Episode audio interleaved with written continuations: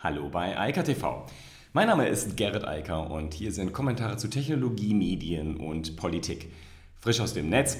Und ich muss das Ding endlich umbenennen. Das ist sozusagen der Coronavirus Tech Channel geworden.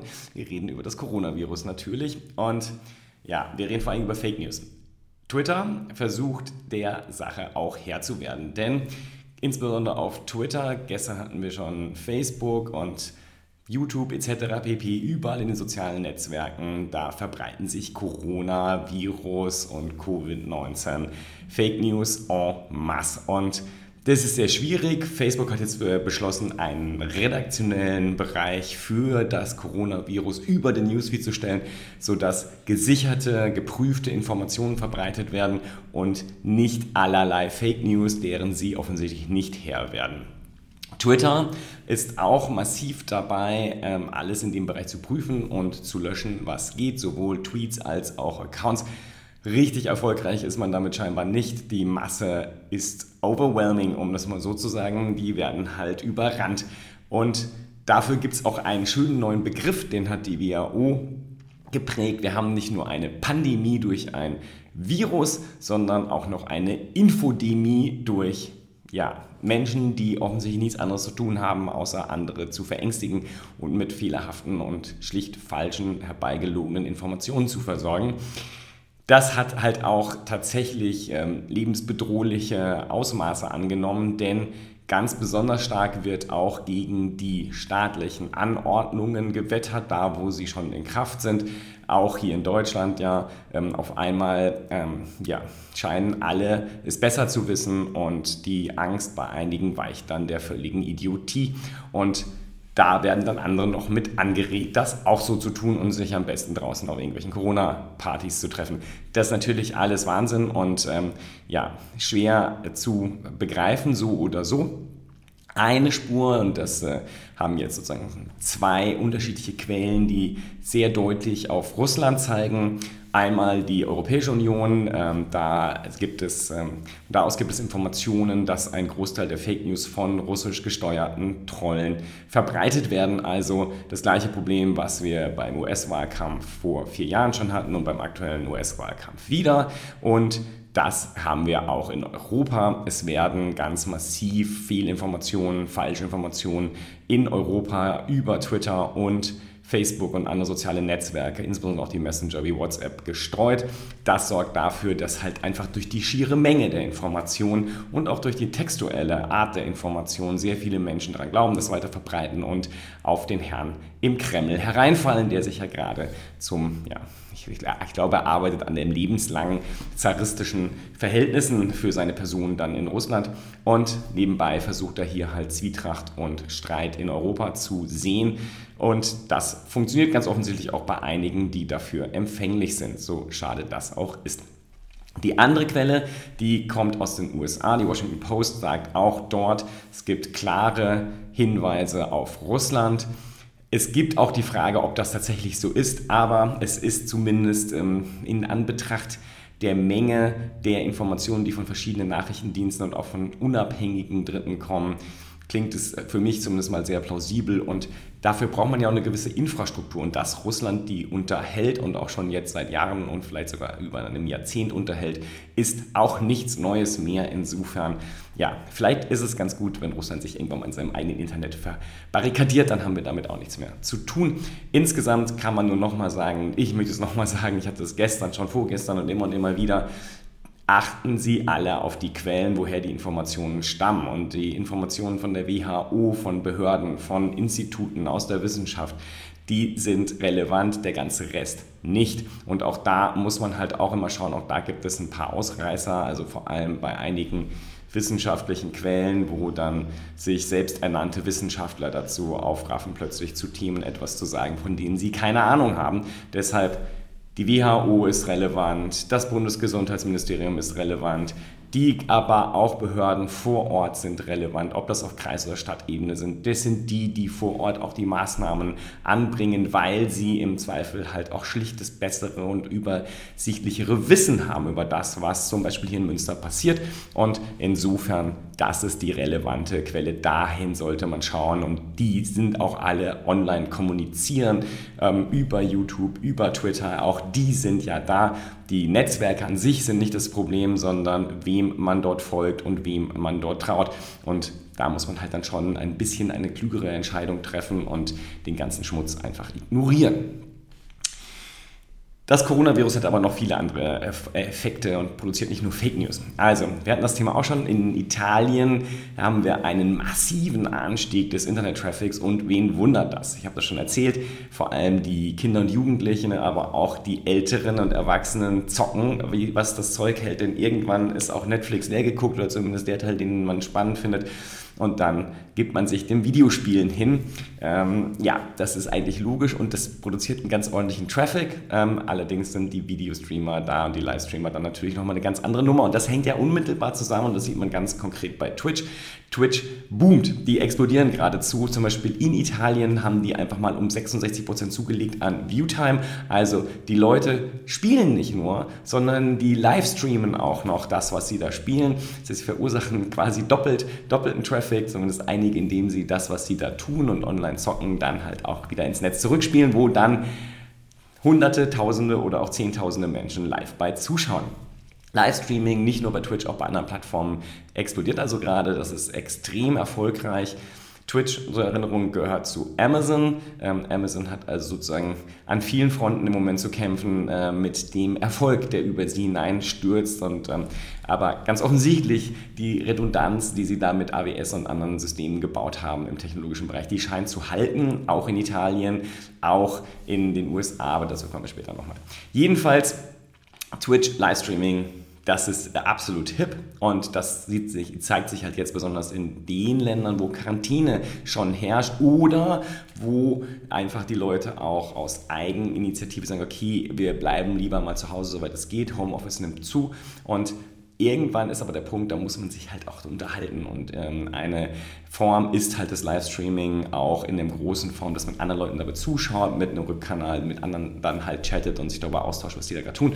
Das ist halt das, was passiert. Und das ist auch total logisch. Das hat mittlerweile allerdings so weit geführt, dass die europäischen Netze durchaus auch stark belastet sind, insbesondere halt in den Ländern mit Quarantäne.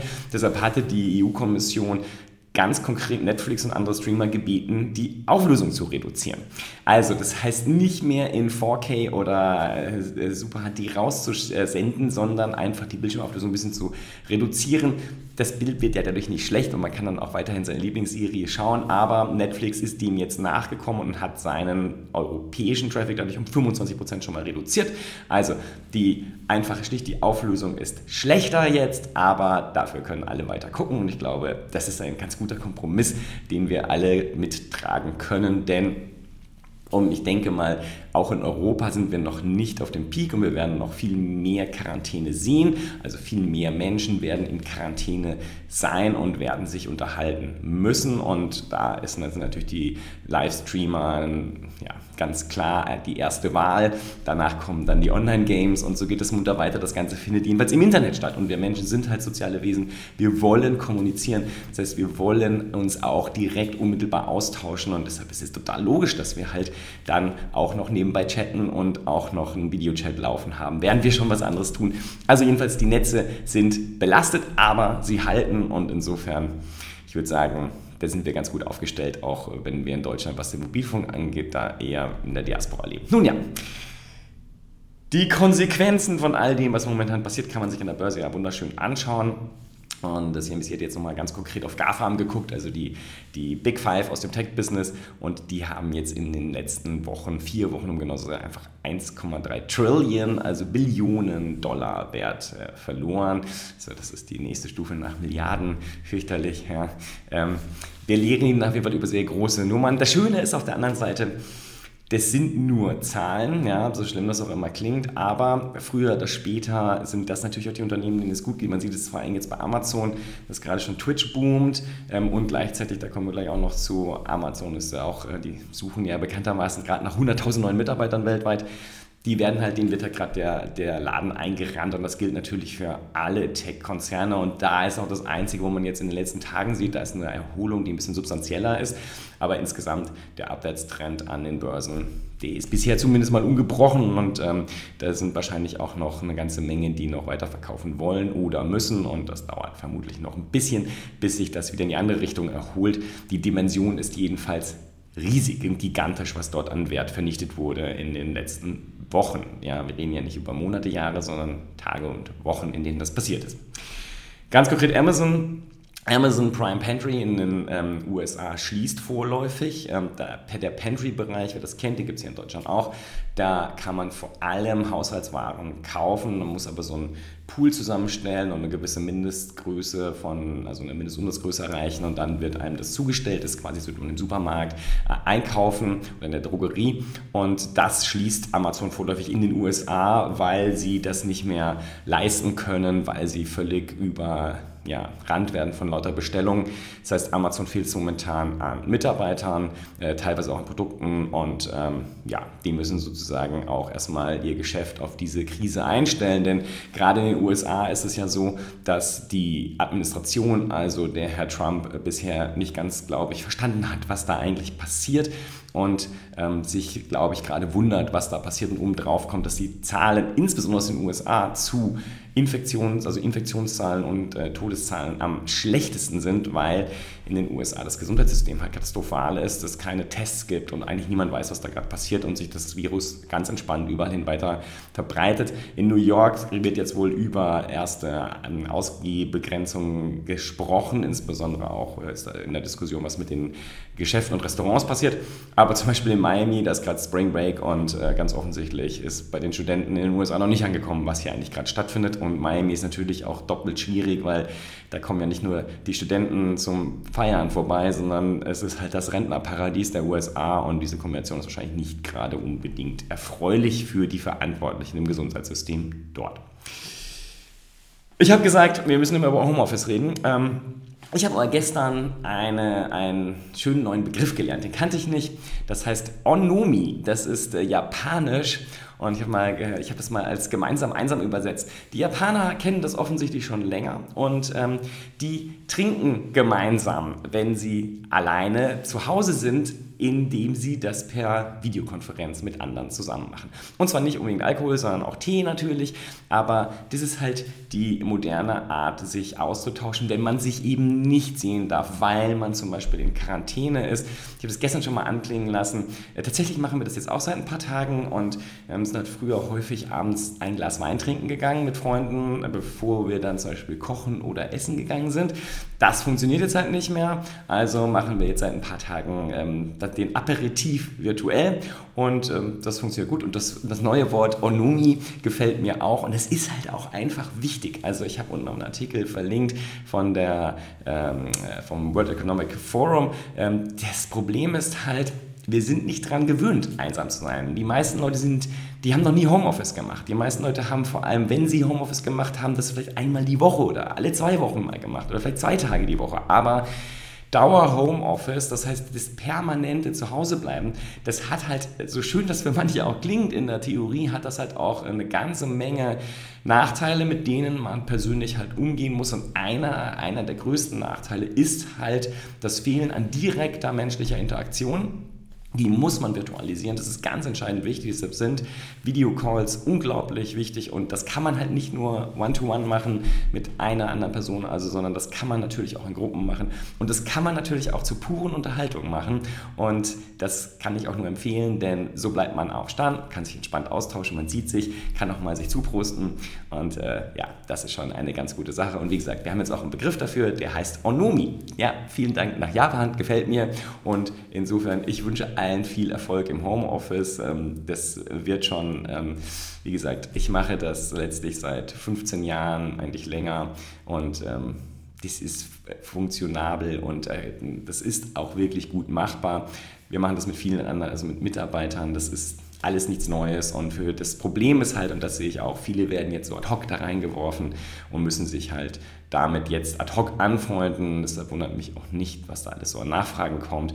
Und wie gesagt, nochmal das wichtigste Tool, Man braucht Videokonferenzlösungen, davon sollte man auch ruhig mehrere installiert haben. Es gibt da nicht den Marktführer, auch wenn Zoom zum Beispiel sehr groß ist, aber es gibt halt noch viele, viele andere Anbieter.